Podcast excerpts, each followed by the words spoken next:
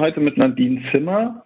Sie arbeitet in der Kita an der Universität in Mainz. Nadine, stell dich doch mal vor. Ja, Nadine Zimmer. Arbeite nicht an der Kita an der Universität Mainz, sondern in der Kita vom Studierendenwerk Mainz. Das sind zwei unterschiedliche Einrichtungen, wollen wir schon nachziehen sozusagen. Ich bin Leitung dort seit 2017 von der Einrichtung, die bis zu 90 Kinder aufnehmen kann jetzt in 6 Gruppen. Und wir haben schon seit 2017, das ist eine neue Einrichtung, seitdem haben wir hier schon Ganztagsbetreuung. Insofern hat uns das jetzt nicht komplett mit einer Riesenwelle überrascht, das neue Kita-Gesetz. Aber auch Ganztagsbetreuung hat sich jetzt nochmal durch das neue Kita-Gesetz verändert. Genau, ansonsten bin ich aktiv auch in der Gewerkschaft und freue mich, dass das heute zum Thema gemacht wird, Kita-Gesetz, und mal so eine kleine Bilanz zu ziehen nach 3 Monaten. Ich freue mich auch, dass du dir die Zeit für uns genommen hast. Genau, du hast eben schon gesagt, das neue Kita-Zukunftsgesetz ist jetzt seit 3 Monaten in Kraft. Das Gesetzgebungsverfahren war relativ turbulent, sag ich mal. Die Landesregierung hat sich das alles ganz einfach vorgestellt, hat dann massiven Gegenwind aus den Einrichtungen bekommen, aber Zielstellung war es, das beste Kita-Gesetz in Deutschland auf den Weg zu bringen. Maßgebliche Änderungen im neuen Gesetz sind erstmal der Betreuungsanspruch für die Kinder von 7 Stunden am Tag mit allem, was dazu gehört, und eine Veränderung in der Personalbemessung. Wie waren denn so im Gesetzgebungsverfahren eure Erwartungen an das neue Gesetz? Was hättet ihr euch gewünscht? Also die Erwartungen wurden ja von Seiten der Politik relativ hoch geschürt, wie du schon gesagt hattest, das Thema das beste Kita-Gesetz aller Zeiten überhaupt. Und wir wollen, dass alle Kinder mindestens einen Anspruch auf 7 Stunden Betreuung haben. Und das ist ja auch erstmal wirklich was ganz Gutes, und das ist, glaube ich, auch das, was viele Fachkräfte mit unterstützen, wenn Eltern den Bedarf haben, dass wirklich die Kinder auch ganztags gut betreut werden können.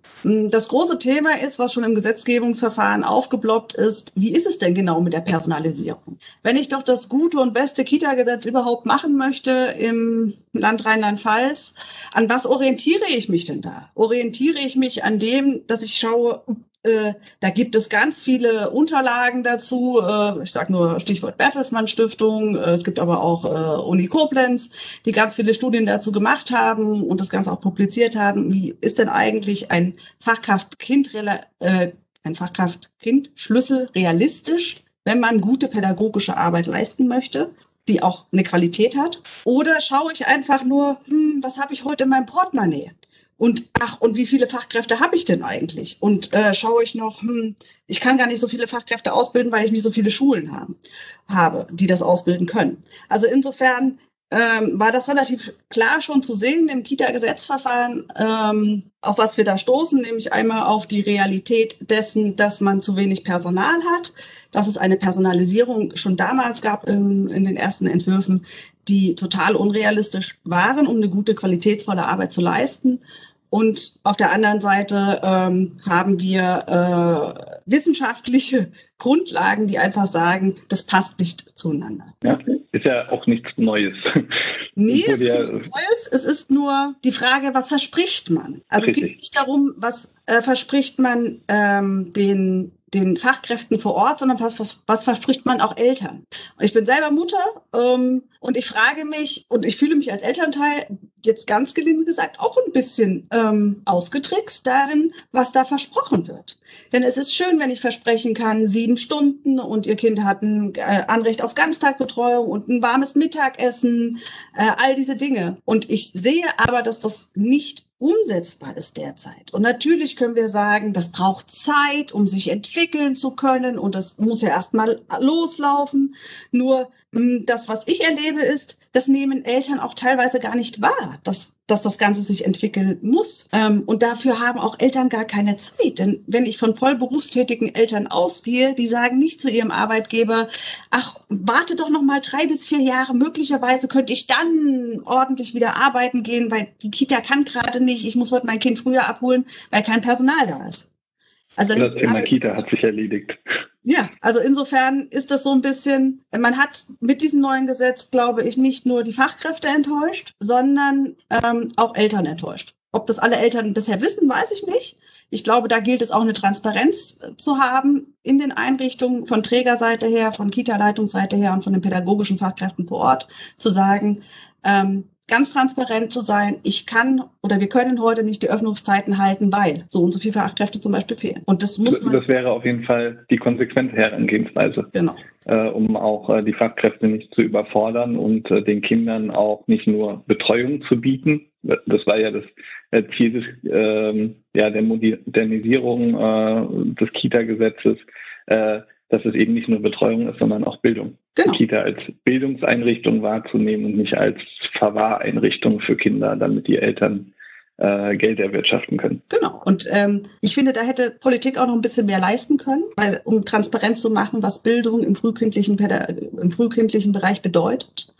Aber dazu müssen wir uns als Fachkräfte genauso an die Nase fassen und sagen, wie können wir das transparent machen zu Eltern? Indem ich zum Beispiel Elternausschüsse darüber informiere, was bedeutet frühkindliche Arbeit, indem ich Eltern in die Kita reinschauen lasse, indem ich sie einlade, kommt in die Gruppen, hospitiert in den Gruppen, vielleicht nicht in den Gruppen der eigenen Kinder, aber hospitiert, damit ihr seht, was das bedeutet, mit 20, 25 Kindern oder mit 10 Kindern im Krippenbereich zu arbeiten und was das bedeutet, wenn ich da nur 1,5 Stellen oder 1,75 Stellen habe, die ich 7:30 Uhr bis 17 Uhr zum Beispiel besetzen muss. Mhm. Und ich glaube, da waren auch wir als Fachkräfte jahrzehntelang nicht immer ganz offen und transparent, weil wir es vielleicht auch geschützt haben. Ne? Das ist ja auch so ein Eingestehen, ich schaffe es nicht mehr. Das ist ja nicht unbedingt positiv besetzt bei uns in der Gesellschaft. Aber dann zu sagen, wir schaffen es unter diesen Bedingungen nicht mehr, ist, glaube ich, ein erster großer Schritt, die Fachkräfte machen können, die das jahrzehntelang nicht gemacht haben. Ja, also das haben wir ja auch bei den vergangenen Tarifrunden für den sozialen Erziehungsdienst gesehen, dass auf einmal aus Bereichen, wo wir überhaupt keine gewerkschaftlichen Strukturen hatten, irgendwie auf dem Plattenland reihenweise Kitas sich gemeldet haben und gesagt haben, so geht's nicht weiter, wir sind dabei. Wir gehen mit auf die Straße, wir wollen uns für bessere Arbeitsbedingungen einsetzen. Also ich glaube, das ist auch ein großer Kulturwandel, der da gerade so ein bisschen stattfindet. Eben nicht einfach alles zu schlucken, sondern sich auch immer wieder aktiv einzusetzen und den Widrigkeiten zu trotzen, die Arbeitgeber uns da entgegensetzen. Ja, genau. Also du hast auf jeden Fall schon dargestellt, was eure Erwartungen waren, was deine Erwartungen waren und dass die Enttäuschung aktuell groß ist, auch auf Elternseite. Welche Auswirkungen hatte denn die finale Einführung des Kita-Gesetzes jetzt bei euch in der Einrichtung? Naja, um nochmal zur Frage davor zu kommen. Wir hatten auch erwartet gehabt, dass ein Ministerium und das auch trotz Corona, weil das Gesetz wurde schon vor Corona entworfen und entwickelt und bearbeitet, dass man da schon sehr genau hätte wissen können, wie viel Personalberechnung steht mir denn eigentlich zur Verfügung. Und wenn sich dann verschiedene politische Akteure hinstellen in verschiedenen Veranstaltungen und sagen, also keine Kita wird schlechter gestellt, und wenn Sie Fragen haben zur Personalbemessung, machen Sie es doch schriftlich, schreiben Sie mir eine E-Mail und man trotz mehrerer E-Mails da überhaupt keine Antwort bekommt, dann frage ich mich, will man überhaupt eine Transparenz von Seiten der Politik? Und insofern ist das auch das, was wir dann erlebt haben, als zum 1.7. Das Gesetz dann in Kraft getreten ist oder gestartet ist, dass man relativ kurzfristig eigentlich erst erfahren hat, was ist meine Personalberechnung? Mit welchem Personalschlüssel habe ich zu rechnen? Und dass eigentlich in vielen Einrichtungen noch nicht klar ist, dieses Sozialraumbudget, was bedeutet das? Mhm. Das wird sehr, sehr unterschiedlich gehandhabt und das war auch so mein Eindruck damals in diesen ganzen Gesetzgebungsverfahren, dass man überhaupt nicht wusste, was bedeutet denn Sozialraumbudget? Welche Kriterien gibt es dafür? Wann ist ein Sozialraum ein Sozialraum? Wer legt denn da was fest? Und die Akteure, die das festlegen, wissen die überhaupt, von was sie reden? Also das scheint ja relativ unterschiedlich in Rheinland-Pfalz gelebt zu werden, auf kommunaler Seite, dass man da Sozialarbeiterteams jetzt einsetzt oder dass man zusätzlich nochmal so und so viel Anteil an Personal bekommt, wenn man das und das Kriterium erfüllt. Und dann frage ich mich, wie werden diese Kriterien festgelegt? Werden sie festgelegt, weil man schaut, ich habe wieder mal zu wenig Geld im Portemonnaie, ich kann es mir nicht leisten, deswegen müssen die die Kriterien nach unten geschraubt werden oder werden die Kriterien festgelegt, weil sich wirklich jemand mit Sozialraumanalyse beschäftigt hat und nicht einfach mal den Kreis gezogen hat um einen Stadtteil oder um eine Stadt oder eine Kommune und gesagt hat, wie viele Arbeitslose haben wir, wie viele Ausländer haben wir und wie viele ALG-2-Empfänger haben wir noch da drin oder alleinerziehende Mütter. Also die Kriterien sind wenig transparent und wenn wir es noch nicht mal in Rheinland-Pfalz schaffen, eine einheitliche Transparenz hinzubekommen, für einheitliche Kriterien. Wie wollen wir denn das bitte schön im gesamtbildungspolitischen Bereich machen in der Bundesrepublik? Es ist für mich total unverständlich ja. Und für die Fachkräfte noch so weniger nachvollziehbar. Ja, das Problem mit dem Sozialraumbudget ist ja auch, es wurde die ganze Zeit nur gesagt, das vereinbaren dann die Träger mit den Jugendämtern, wie es verteilt wird. Das heißt, auf der einen Seite schön, dass es relativ offen ist, auf der anderen Seite eben auch negativ, weil man nicht weiß, was kommt denn am Ende dabei raus. Und dann ist ja auch die Frage, Kita-Sozialarbeit ist wichtig, ist schön und gut. Aber im Gegenzug wurden ja auch den Einrichtungen einige Stellen gestrichen, die vorher eben außerhalb des Sozialraumbudgets finanziert wurden, Integrationskräfte, Sprachförderkräfte und so weiter, die ja dann auch erstmal wieder geschaffen werden müssen. Oder man bürdet es noch den Kolleginnen in den Einrichtungen auf, die schon da sind, die im Zweifelsfall überhaupt nicht qualifiziert dazu sind. Mhm. Ja, man muss sich die Frage stellen, was möchte man durch diese Kita-Sozialarbeiter, die sozusagen, ich nenne es jetzt mal ganz plakativ, als fliegende Teams irgendwie durch die Kommune reisen. Was will man denn damit eigentlich bewirken? Ich würde jetzt mal unterstellen, aus Gesetzgebungsverfahren heraus und aus der Politik, man hat da möglicherweise wirklich eine positive Intention gehabt und wollte Fachkräfte entlasten. Was aber dadurch passiert ist, ist keine Entlastung der Fachkräfte, sondern eher nochmal ein, ja, wir wissen, es gibt Sozialarbeiter und die kommen da vielleicht mal für 3 Stunden in der Woche vorbei und wir haben da 3 schwierige Kinder.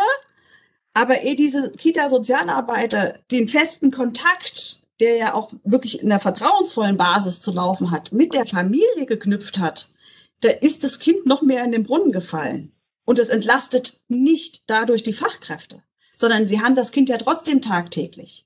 Und wenn unklar ist, für wie lange diese Sozialarbeiter überhaupt eingesetzt werden, weil man das Ganze erstmal befristet in Verträgen festgehalten hat, weil es erstmal evaluiert werden soll, das neue Gesetz etc. pp. Das ist keine Entlastung für die Mitarbeiter vor Ort, die mit Kindern oder Familien zu tun haben, die in schwierigen Situationen sind.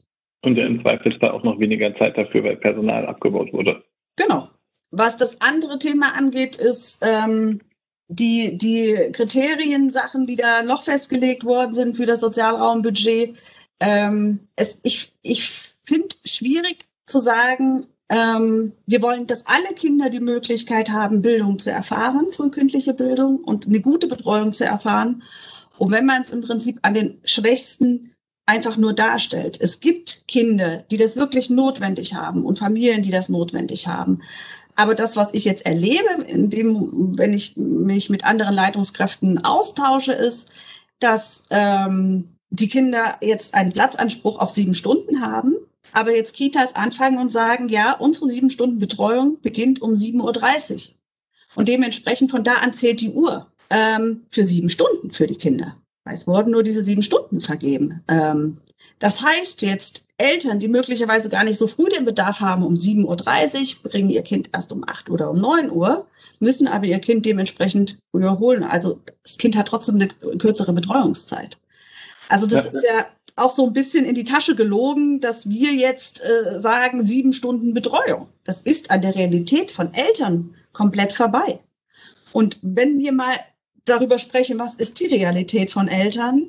Ich glaube mittlerweile, die meisten gehen beide arbeiten, beide Elternteile gehen arbeiten. Und da gibt es vielleicht mal jemand, der Teilzeit macht, 30 Stunden, der andere Vollzeit, aber da sind 7 Stunden lange nicht ausreichend.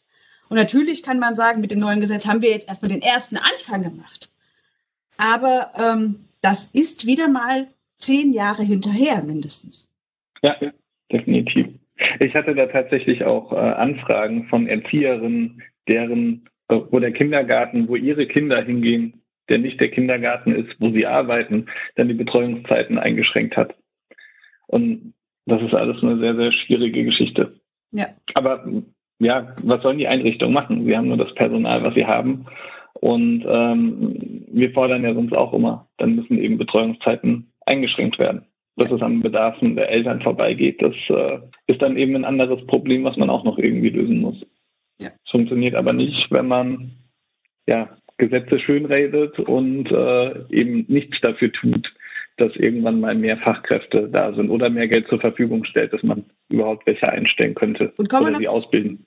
Kommen wir auch nochmal zu dem zurück, was du vor uns gefragt hattest, zu dem Thema, wie hat sich das ausgewirkt? Wir haben, bei mir in der Einrichtung sind 3 Vollzeitstellen weniger im Vergleich zu dem, was vorher war. Sozialraumbudget ist immer noch nicht abgeschlossen, also wird immer noch verhandelt. Und ich finde, ja, das ist schön, sich hinzustellen und zu sagen, die Träger sind frei in der Verhandlung mit der Kommune, was das Sozialraumbudget angeht.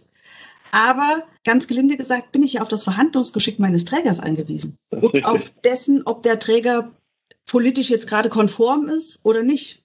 Also ich möchte da niemandem was unterstellen, aber in der Vergangenheit hat es das immer gegeben, dass einfach die, die halbwegs konform waren, auch nochmal ein Gimmick obendrauf bekommen haben.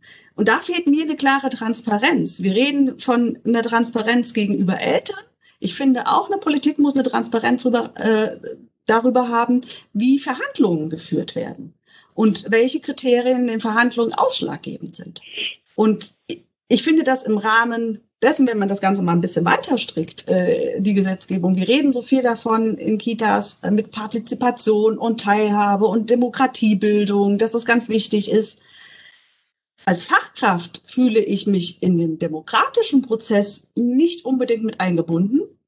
Und das finde ich sehr schade, weil viele Fachkräfte haben damals im Gesetzgebungsverfahren gesagt, Moment mal, wie ist das mit der Personalisierung? Und es wurde abgeschmettert, damit keine Kita wird schlechter gestellt. Wir sind nicht die einzige Einrichtung, die Fachkräfte verloren haben. Ich würde fast sagen, 60-70% in ganz Rheinland-Pfalz haben Fachkräfte verloren, also die Personalisierung wurde runtergeschraubt, beziehungsweise ist die Personalisierung gleich geblieben, aber die Betreuungsstunden wurden hochgeschraubt und das heißt in Realita Personalschlüsselverluste. Und das finde ich sehr gefährlich im Rahmen von einer Demokratie, wenn eine ganze Fachkraftgeneration sich da verraten fühlt. Definitiv. Also ist ja auch nicht nur, dass versprochen wurde, es wird keine Einrichtung schlechter gestellt, wenn Kolleginnen hingegangen sind, einfach mal ausgerechnet haben, was bedeutet das denn jetzt für uns, wurde ihnen dann unterstellt, ihr habt euch verrechnet, das kann so nicht sein. Und keine Antwort gegeben, ja. Ja. Genau. Und was du vorhin sagtest, dass das Ministerium gesagt hat, schreibt uns einfach an, wir beantworten alles. Wir hatten ja dann auch tatsächlich dazu aufgerufen, dass die Einrichtungen dann direkt ans Ministerium schreiben. Und wir haben dann irgendwann mal nachgefragt. Und ja, es hat keine Einrichtung gesagt, dass sie irgendeine Antwort erhalten hat. Das geht ja jetzt auch weiter im Gesetzgebungsverfahren oder während das Gesetz weiter läuft. Also wenn man das Bildungsministerium anschreibt und fragt, was heißt denn jetzt konkret, ihr seid so stolz darauf, dass jetzt erstmals die Verfügungszeiten mit im Gesetz erfasst werden, dann hätte ich gerne eine konkrete Aussage dazu, was sind denn die Verfügungszeiten? Was ist der prozentuale Anteil pro Fachkraft an Verfügungszeit? Ich rede jetzt mal von der Vollzeitkraft. Man bekommt darauf keine Antwort. Und ich unterstelle jetzt mal bei Leuten, die sowas berechnet haben, bis auf die dritte Nachkommastelle, dass sie auch berechnet haben, die Verfügungszeiten bis in die dritte Nachkommastelle. Es ist ja eigentlich dann kein Problem, hinzuschreiben im Gesetz, bei einer Vollzeitkraft bedeutet die Verfügungszeit so und so viel Prozent oder so und so viel Anteil. Man bekommt dazu keine Aussage. Und das finde ich... Ja, so verlagert man die Verantwortung auf die Leitung. Das ist in der Dienstplanbestellung... Erstellungen berücksichtigt und da muss man dann eben flexibel mit umgehen. Ihr habt so viel Verfügungszeit, wie ihr euch leisten könnt. Ja, aber dann kann man sich nicht auf die Fahnen schreiben, wir haben es das erste Mal drin, dass das fest verankert ist. Da stimme ich dir zu. Das ist ein Problem, weil dann fangen sie an darüber zu, also dann kriegt man so Aussagen wie, naja, es gibt wissenschaftliche Studien, die sagen 10%, es gibt andere, die sagen 23%, treffen wir uns doch irgendwo in der Mitte. Das ist doch keine Aussage.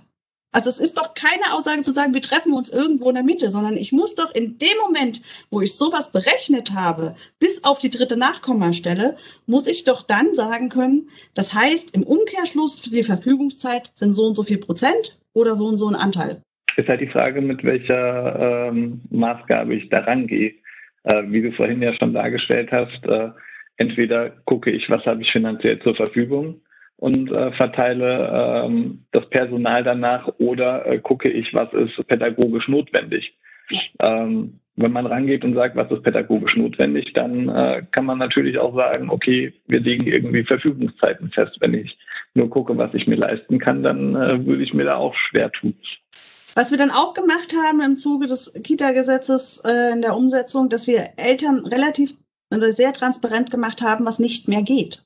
Das hört sich sehr hart an, aber Dinge wie wir feiern Feste wird nicht mehr möglich sein, weil das natürlich Personal gebunden hat, was auch zu Überzeiten geführt hat, die irgendwann wieder abgebaut werden müssen. Das wird nicht mehr möglich sein. Und dementsprechend ist natürlich auch eine andere Elternarbeit nur noch möglich. Das klassische Tür- und Angelgespräch und lassen Sie uns mal einen Termin ausmachen. Sie möchten gerne wissen über die Sprachentwicklung, etwas über Ihres Kindes, wird nicht mehr so möglich sein. Es ist auch, was ich ganz fatal finde, bei manchen Einrichtungen, gerade das Thema, es ist bei meiner Einrichtung selber nicht, aber wie schlafen denn Kinder? Also jetzt, wenn ich über 7 Stunden und Mittagsbetreuung und solche Dinge, da frage ich mich in manchen Einrichtungen, wo sollen denn die Kinder schlafen? Also da gibt es dann so Aussagen, wie finden Sie kreative Lösungen? Die Kita-Fachkräfte sind bekannt dafür und da sind wir auch stolz drauf, dass sie kreative Lösungen finden. Ich frage mich, ob einer der politischen Entscheidungsträger oder diejenigen, die im Finanzministerium das Ganze auch berechnet haben, ihr Büro, ich gehe jetzt mal von einem Ein-Mann-Büro aus, mit Fenster, mit einer Tür, mit einem Schreibtisch zur Verfügung stellen würden, dass da drin Team-Meetings stattfinden, dass da drin Elterngespräche stattfinden, dass darin gegessen wird, das gleichzeitig als Pausenraum genutzt wird, also Kinder essen ja auch in den Gruppenräumen, dass man da auch noch schläft unter dem Schreibtisch. Das sind so Dinge, da frage ich mich, da würde jeder Mitarbeiter in einem Ministerium sagen, nee, also dafür haben wir doch die verschiedenen Räumlichkeiten. In der Kita heißt es, da rücken Sie mal ein bisschen Möbel, da legen Sie mal Matratzen oder Betten und da gibt es so Betten, die kann man übereinander stapeln, da können die Kinder auch drinnen schlafen. Finden Sie kreative Lösungen und das heißt ja nicht immer, dass wenn die Erwachsenen das nicht toll finden, dass die Kinder das nicht toll finden. Ich finde das ein Skandal, wenn man so eine Aussage dazu macht. Ich glaube nicht, dass einer der Erwachsenen, die so eine Aussage machen, ihr Büro für solche Dinge zur Verfügung stellen würden. Würde ich jetzt auch mal nicht von ausgehen. Aber das auch mit Recht. Also es macht ja eigentlich keinen Sinn. Und es macht genauso wenig Sinn, das dann von euch in den Kitas zu erwarten. Ja, ansonsten können wir es auch einfach so machen. Ich sage immer so schön, es ist sehr plakativ, aber wir reißen alle Wände in den Kitas raus, machen ganz viele Plastikbälle rein, machen noch einen Monitor hin, der auch noch Überwachungskameras hat und nebenbei können wir noch Möbel verkaufen. Das ist in manchen Kitas, habe ich manchmal so das Gefühl mittlerweile. Also man nennt das dann auch IKEA-Bällebad. Es ist jetzt sehr ironisch und sehr überspitzt, aber zu sagen, finden Sie kreative Lösungen, weil man zu wenig Platz hat. Es ist für mich unvorstellbar und nicht erklärbar, das muss mir bitte jemand erklären, warum es klare Vorschriften gibt für Hühner und Schweine, wie groß irgendetwas zu sein hat und für Kinder in einer Einrichtung, in einer Kinderbetreuungseinrichtung gibt es noch nicht mal eine Maßgabe dafür, wie viel Quadratmeter einem einzelnen Kind zur Verfügung steht. Ja, das muss man sich erstmal vor Augen rufen, aber ja, du hast recht. Hätte ich gerne mal eine Erklärung für. Und da gibt es ja auch im frühpädagogischen, wissenschaftlichen Bereich durchaus Studien dazu, die sagen so und so viel. Und das hätte ich wiederum erwartet, auch von einem wirklich zukunftsweisenden Kita-Gesetz, das sagt, unser Standard ist das und das und das.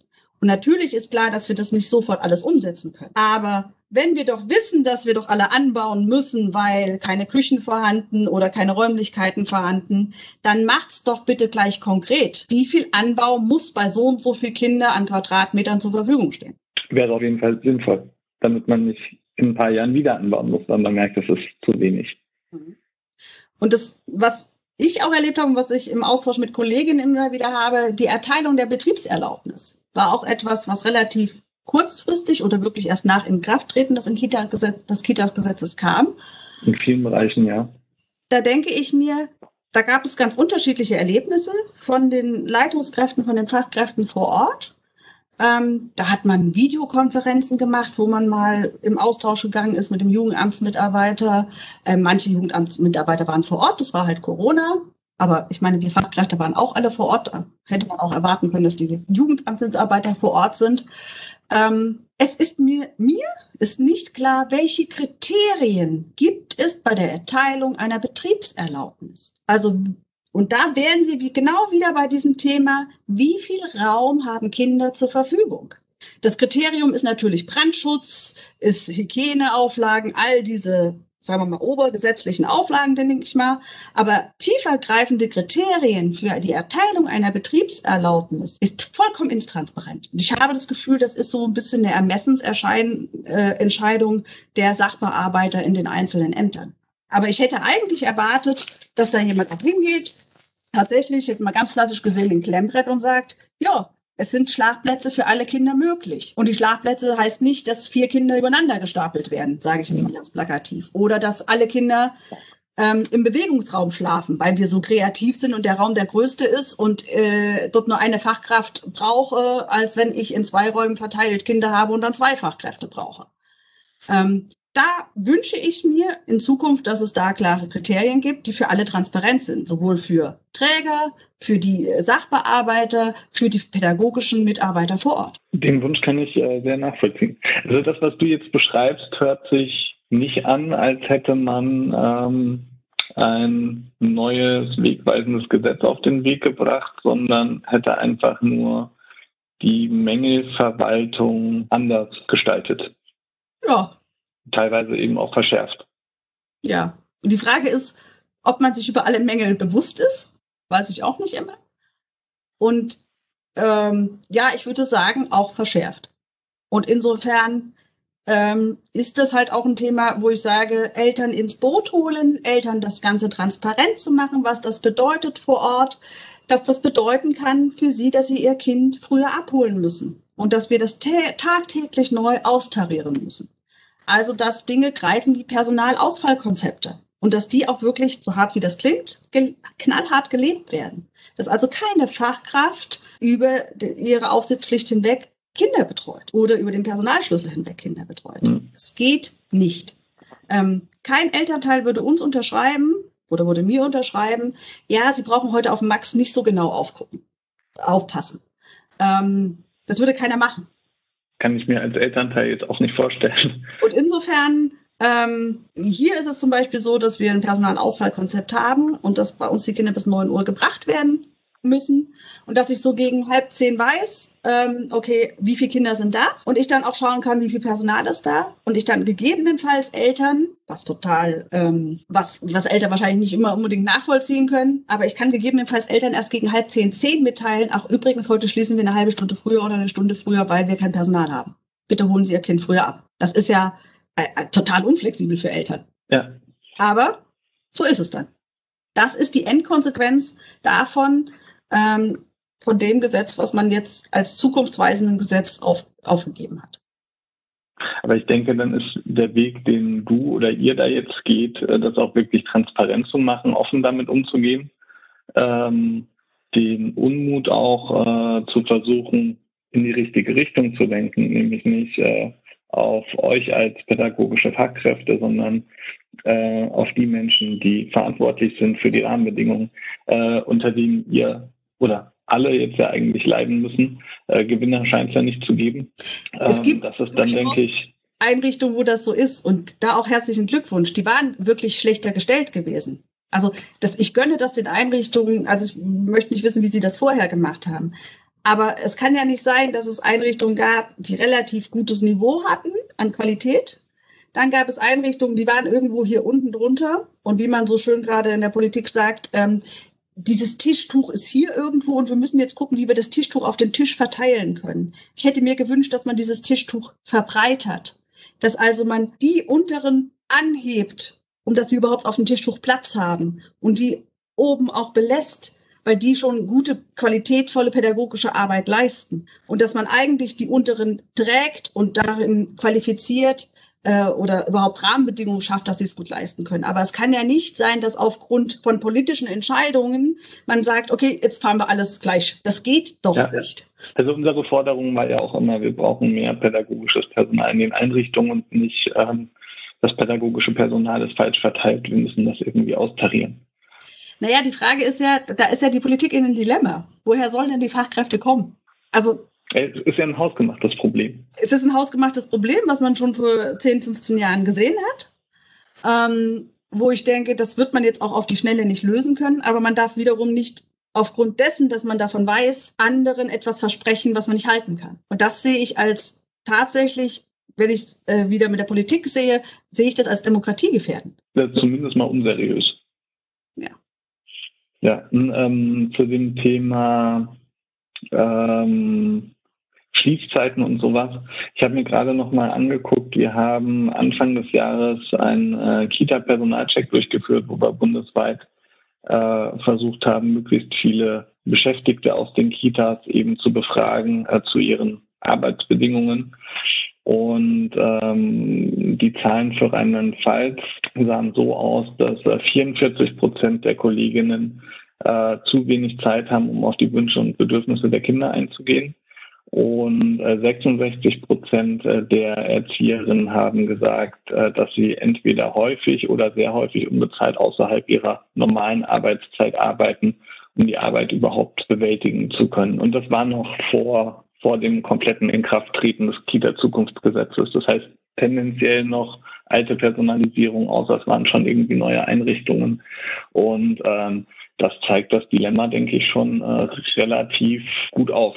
Ja, und auch da aber wieder nochmal die Frage, wir haben halt, glaube ich, oder viele pädagogische Fachkräfte haben relativ viel immer möglich gemacht. Weil, ach, das schaffe ich jetzt auch noch. Und vor 20 Jahren habe ich auch 25 Kinder alleine betreut in der Gruppe. Das ging doch damals auch. Ja.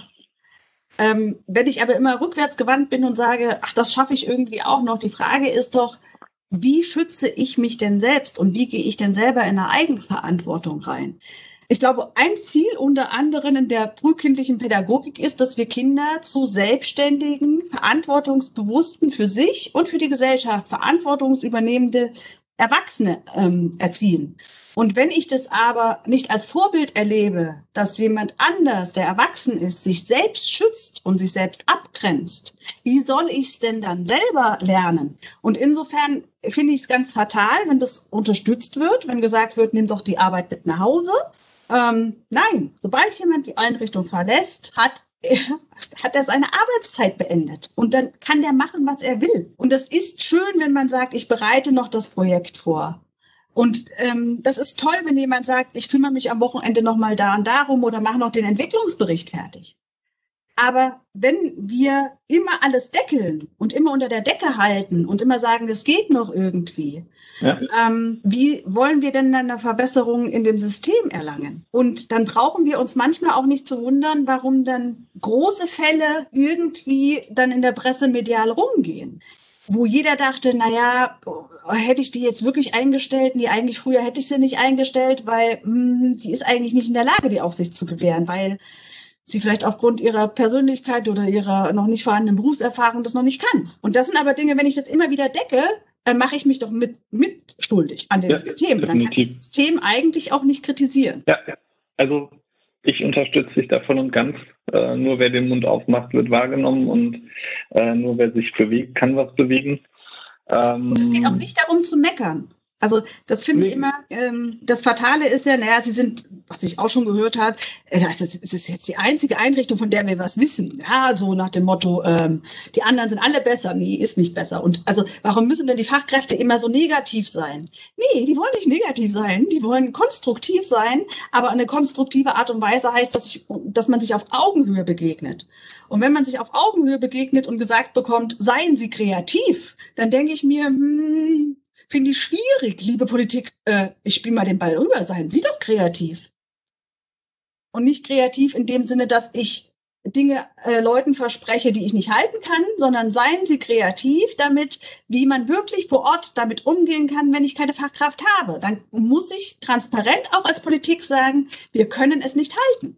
Es läuft ja in jedem anderen Bereich auch so. Also, keine Ahnung, wenn ich jetzt auf eine Baustelle gehe und kein Gerüst da ist, dann sage ich den Leuten ja auch nicht, seid kreativ, sondern dann muss man sich irgendwann eingestehen, wir können diese Aufgabe nicht bewältigen.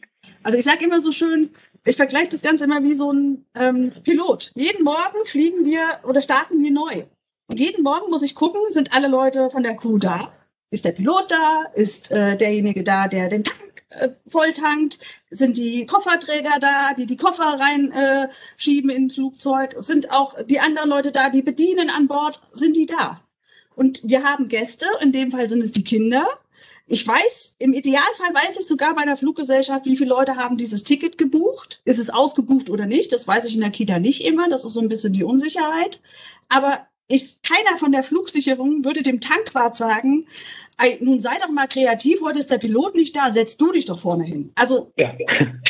Oder frag doch mal, ob ein Gast, der mitfliegt, betanken kann, das Flugzeug. Sei doch mal kreativ. Und da gilt es aber auch, und ich finde das ja immer ganz nett, wenn Eltern sagen, vielleicht können wir euch da aushelfen. Sagt uns doch Bescheid. Das ist nett gemeint. Und ich denke, dass das auch in manchen Strukturen sehr intensiv gelebt wird. Ich frage mich nur, wie viel halten Eltern aus und dass sie es ehrenamtlich auffangen? Ich sehe da ein Riesenthema in der Aufsichtspflicht drin, denn ich kann Eltern nicht die Aufsichtspflicht für die Kinder übertragen, maximal für ihr eigenes Kind. Und ich sehe da auch ein datenschutzrechtliches Thema drin.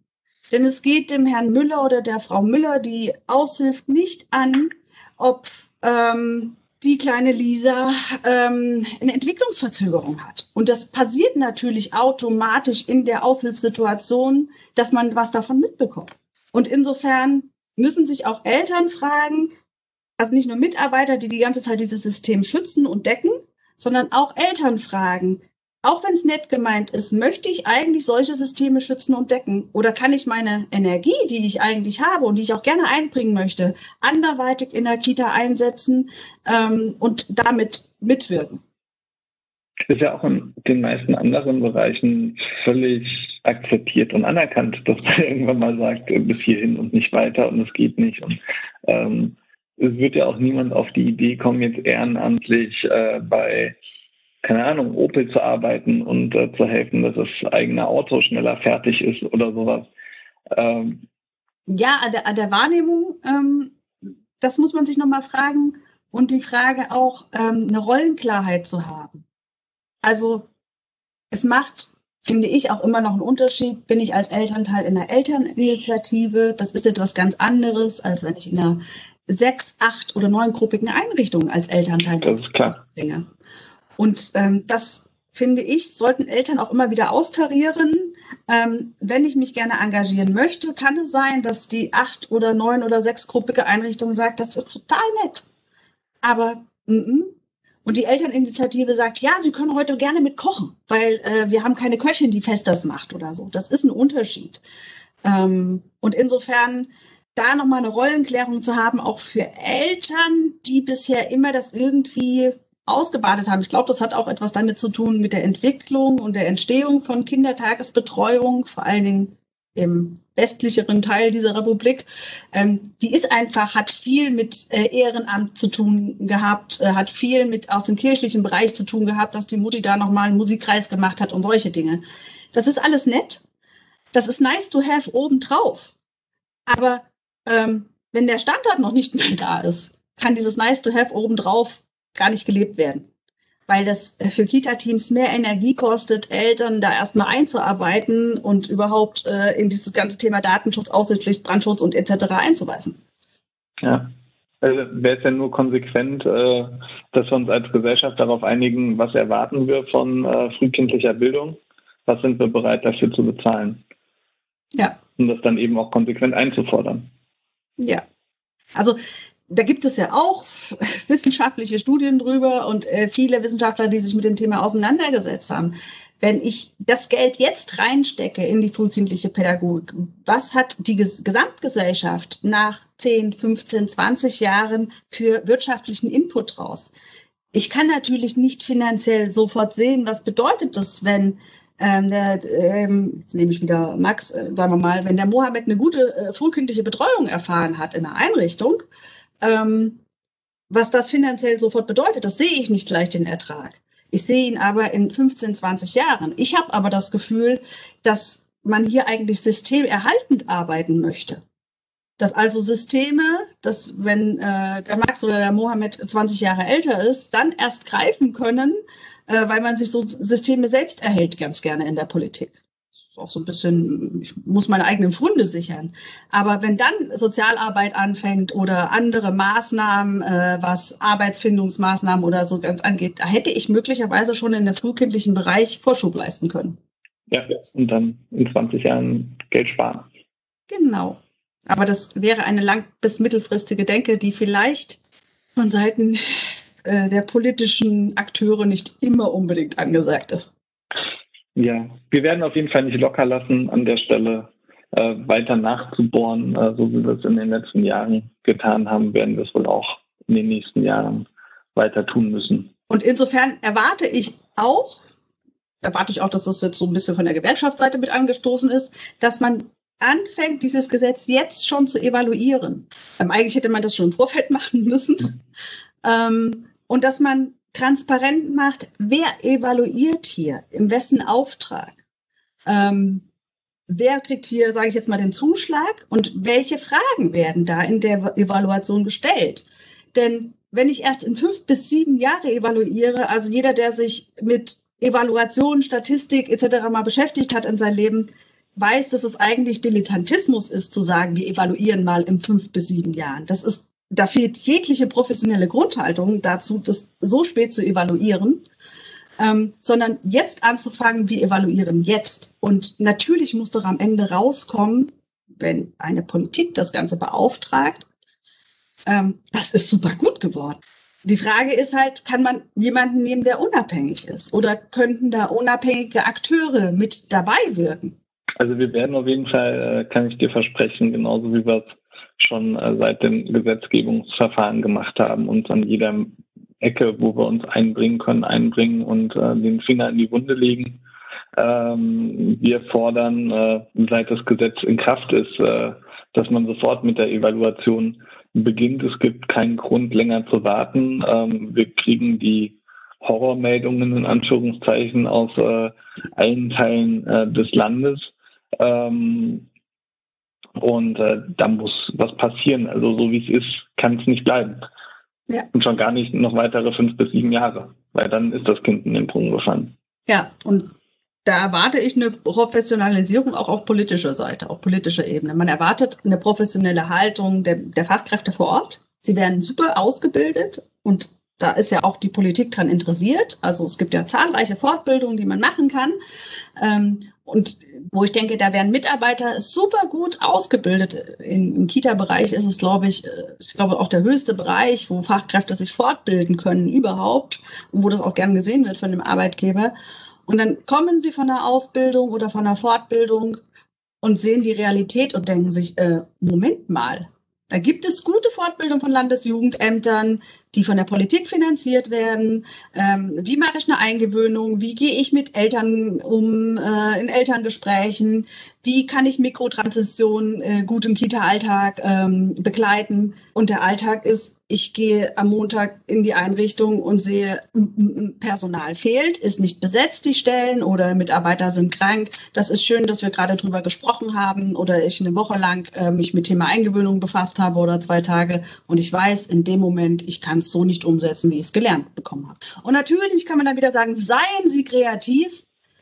Aber die Frage ist doch, man enttäuscht damit ebenfalls wieder, oder nicht die Frage, sondern die Aussage dazu, man enttäuscht dazu ebenfalls wieder die pädagogischen Fachkräfte, die dann irgendwann auch, glaube ich, frustriert aus diesem Beruf rausgehen. Und das hat ja diese Untersuchung von Verdi auch ergeben, dass es Leute gibt, die überlegen oder mittlerweile auch den Arbeitsplatz gewechselt haben und ganz aus der Branche rausgehen. Es trägt nicht unbedingt dazu bei, dieses Gesetz, das muss man ganz ehrlich sagen, dass man Auszubildende motiviert und sagt, ja, macht diesen Beruf und ihr könnt in diesem Beruf euch weiterentwickeln und das könnt ihr auch gut über 30 oder 40 Jahre lang.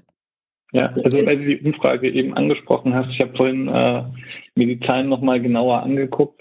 67,7% der Befragten aus Rheinland-Pfalz oder auf Rheinland-Pfalz gesehen hat angegeben, dass in den letzten 12 Monaten zwischen 1 und 4 Kolleginnen die Einrichtung verlassen haben. Und 29,2% haben gesagt, es war ein Wechsel zu einem anderen Arbeitgeber wegen besserer Arbeitsbedingungen. Ja. Und ich meine, gibt so viele Stellen, sodass da auch ein Hopping passiert, sodass die Fachkräfte sich wirklich ihren Träger aussuchen können. Aber die Rahmenbedingungen kann ja auch ein Träger oder die Gesetzesrahmenbedingungen kann ein Träger ja nicht ändern. Er kann die Rahmenbedingungen ändern, indem er vor Ort sagt, nein, wir machen ein Personalausfallkonzept oder das und das können wir halt nicht mehr leisten, weil die Rahmenbedingungen so sind, wie sie sind. Und wenn das gelebt wird, auch wirklich und umgesetzt wird, dann finde ich, ist das auch ein guter Träger. Und nicht einfach gesagt wird, naja, wir wollen uns nicht mit den Eltern anlegen und auch nicht mit der Politik und deswegen müssen wir doch aufhalten und solche Dinge. Und das, was ich auch erlebe, ist, natürlich werden Fachkräfte gerade auch in den universitären Bereich immer besser ausgebildet. Also es gibt ja zahlreiche Studiengänge im frühkindlichen pädagogischen oder in der frühkindlichen Pädagogik. Und ja, sie kommen.